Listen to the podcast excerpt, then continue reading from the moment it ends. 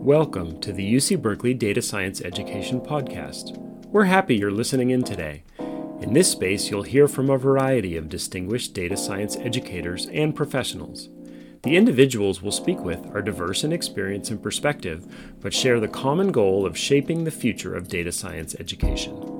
Our idea is to have some informal conversations with the goal of creating community and let people hear from practitioners in this growing new field. And my name is Lauren Chu, also from Data Science Undergraduate Studies.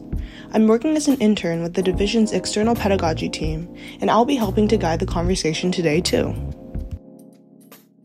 Today we have with us uh, Kari Jordan, who's the executive director of the Carpentries. Kari, could you give us a brief introduction to yourself and what you're currently working on?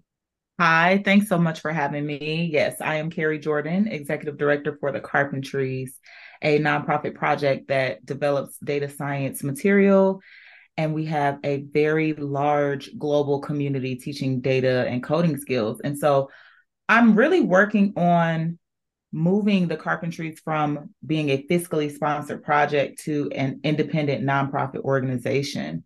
We've been around since 1998. We're celebrating our 25th anniversary this year. So happy birthday to us. But now it's time to move away from fiscal sponsorship to really being independent and showing up in the world in that way. And very, very exciting times for the organization.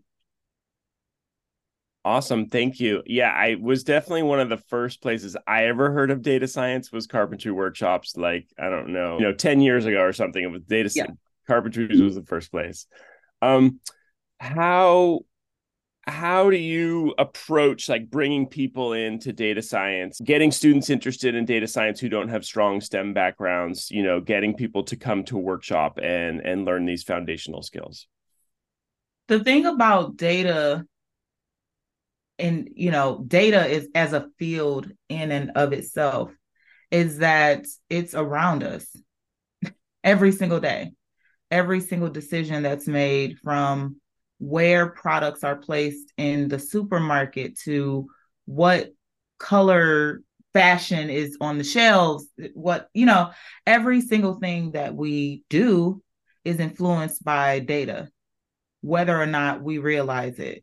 And and the products that we use are based on algorithms every single day. What we watch on tv whether it's social media whether it's a streaming platform what shows up shows up in our feed everything is a data driven decision. And so it's not a matter of should we all get involved in data or data science. It's which aspect of data science you know am i interested in based on my culture my background my my beliefs my what's important to me. And so i think that's the the beginning of introducing someone to data science is showing them how you use it every single day. I went to Walmart for the first time in a very long time because I usually do grocery delivery these days. And I was amazed to see how many self checkout kiosks there were. And the first thing that came to my mind was, oh my goodness, look at all these machines.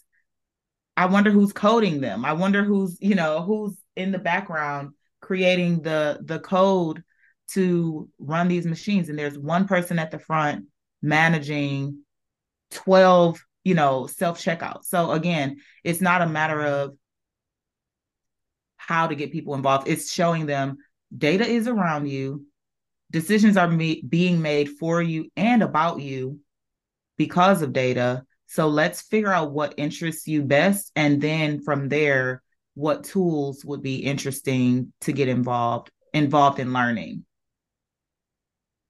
Nice. I like that. Um, so we still see there's big gaps in STEM education in terms of like access to opportunities, to resources, to to sort of like these new fields. Um, can you talk talk to us about some challenges that you may have seen while promoting data science education? The big challenge for me, so in terms of the carpentries, we are a global organization. So as much as and as much as we want to democratize data science skills, we have to acknowledge that data there's a step before data literacy, and that's computer literacy. There's still a large number of people who do not have access to a computer, who do who would not know what to do if we sat a laptop in front of them and said, open your command line, for example. What do you mean? How do I even turn this laptop on? you know? And so computer literacy is a step before data literacy. And I think that's a major challenge, especially in areas um, that are, you know, low econ- economic status and things like that. If there's no access to, if there's not a computer in the home, how will you ever learn how to code if you if you aren't able to do you know just word processing and using spreadsheets and things like that and so access to computers that's one reason why we work we try our best to work so closely with libraries because those are a central space where communities can come together. If you don't have access to a computer at home, you can at least go to a library and work work on it from there. Um, so I think that's a major. The computer literacy piece is a step before the learning how to code and how to analyze data and things like that. Nice. That's really helpful. Yeah, we're like, you know, de- designing classes that are sort of assuming that everyone in the class is going to, you know, ha- have that base level and, you know, it's really good reminder for us to th- think about that. People coming Absolutely. from different backgrounds. Um how about like on a more personal note, how as as you've been sort of like developing and growing in these fields, what are some challenges that you may have seen as, you know, you're helping to build out what's data science education? I have a lot of experience with equity and general inclusion and belonging. So how to create how to create an atmosphere, a learn, you know, how to create a learning environment where all opinions are respected. But when it comes to neurodiverse learners and some of the more accessibility you know, from screen readers to, you know, working with deaf and hard of hearing people, that is where we're finally starting to scratch the surface and and understanding what questions to ask. We've I've been working with, you know, our team at the carpentries to even go through our material to see if we have awareness gaps around the language that we're using, some of some of the colloquialisms and things like that that we don't we, you know, we just say things and expect that people know what they mean but it's a colloquialism. It's not a literal definition. So think all of those accessibility topics that because i'm not in that community i don't know a lot about that is where i'm trying to stretch myself. And it is very very hard because you want to do everything all at once you know? By the end of the week i want to have it all done, but it's impossible. It takes time to build relationships with all of these communities, whether it's historically black colleges and universities, tribal colleges, um, deaf and hard of hearing communities, neurodiverse learners, individuals who are on the autism spectrum. Like there's no one size fits all approach to working with diverse people. And so it's a slow burn and that's those are some of the things that i'm working on now in terms of accessibility and making making our resources more accessible. Thank you. I really love that you talked about community building. I think that a lot of industries kind of shy away from that and they don't put their entire like emphasis on community building but i think that's important for every industry especially in education just because you need to make sure that everything is accessible. Yeah. um kind of pivoting a little to you personally We've also read that you serve on the advisory committee for reproducibility for everyone. Um, is there any way that you've been able to incorporate your passions for equitable access and data science together in any way throughout your career? Yes, I I feel like my entire career is that. so I serve on a few boards. I yes, I'm on the advisory committee for reproducibility for every everyone. I'm also the chair of the board for Code for Science and Society. And I'm a lifetime member of the National Society of Black Engineers, and I've served on that board as well for a long time. And I, my background is mechanical engineering. And so as I was going through my undergraduate master's program, I got involved with community building through, you know, student organizations and things like that. And as I was doing that and seeing that there weren't a lot of people in mechanical engineering that looked like me, I really wanted to do something about it. That's when I decided to do my PhD in engineering education as opposed to mechanical engineering because I really wanted to influence the curriculum, influence the communities, and things like that. And so from there, I've been able to really build a career off of working with communities, helping them thrive, helping them see where their awareness gaps are.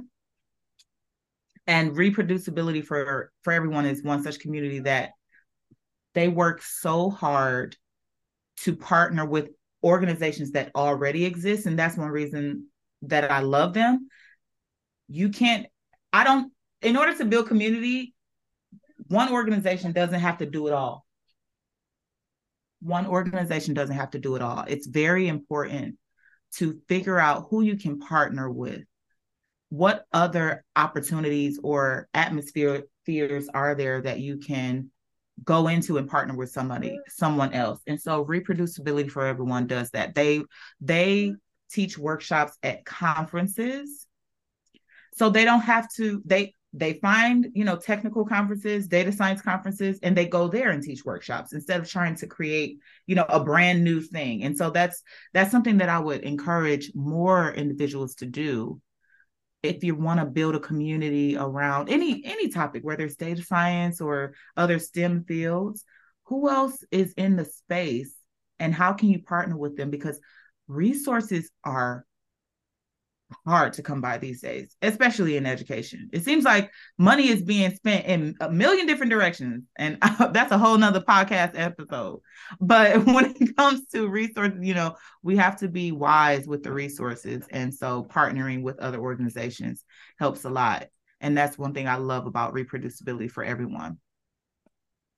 Yeah, definitely. Um, kind of, kind of pivoting more towards data science education, um, how should we as data sciences scientists and educators be creating or evolving a community around data science education? I would start by developing a glossary of terms. And this is something that the director of community, Alycia Crall at the Carpentries, has done. What I noticed, I remember I was at a convening of industry, there were individuals from industry, policy, nonprofit, and academia. And it was a summit about data science and how to, you know, in, increase diversity and inclusion in data science. But the it was difficult to get through the conversation because everyone had a different definition of what data science is if you are in, you know, if you're working for a tech company, data science means something, one thing. If you're a professor, you know, you think of it from some people come from an, an analytics perspective. Some people are coming from more of a computer science, a hardware. So having a clear definition of what data science means to you. This is what we mean when we say data science. This is what we mean when we say diversity. This is what we mean when we say inclusion. This is what we mean when we say equity. You know, it seems very straightforward, but it's not. I've worked with communities from all over the world. Equity and diversity in the United States means something totally different than equity and diversity in the Netherlands, for example.